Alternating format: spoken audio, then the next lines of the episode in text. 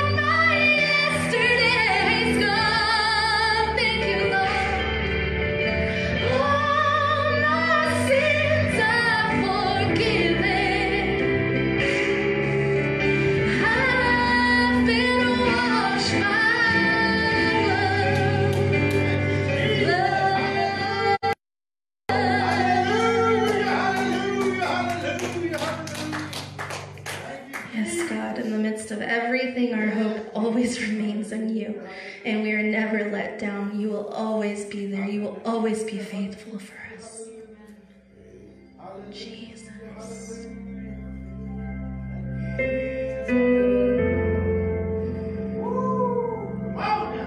How many of us have been through trials in life and survived? We survive every time, so it doesn't mean that we're not going to survive this time. We will survive you will do it again.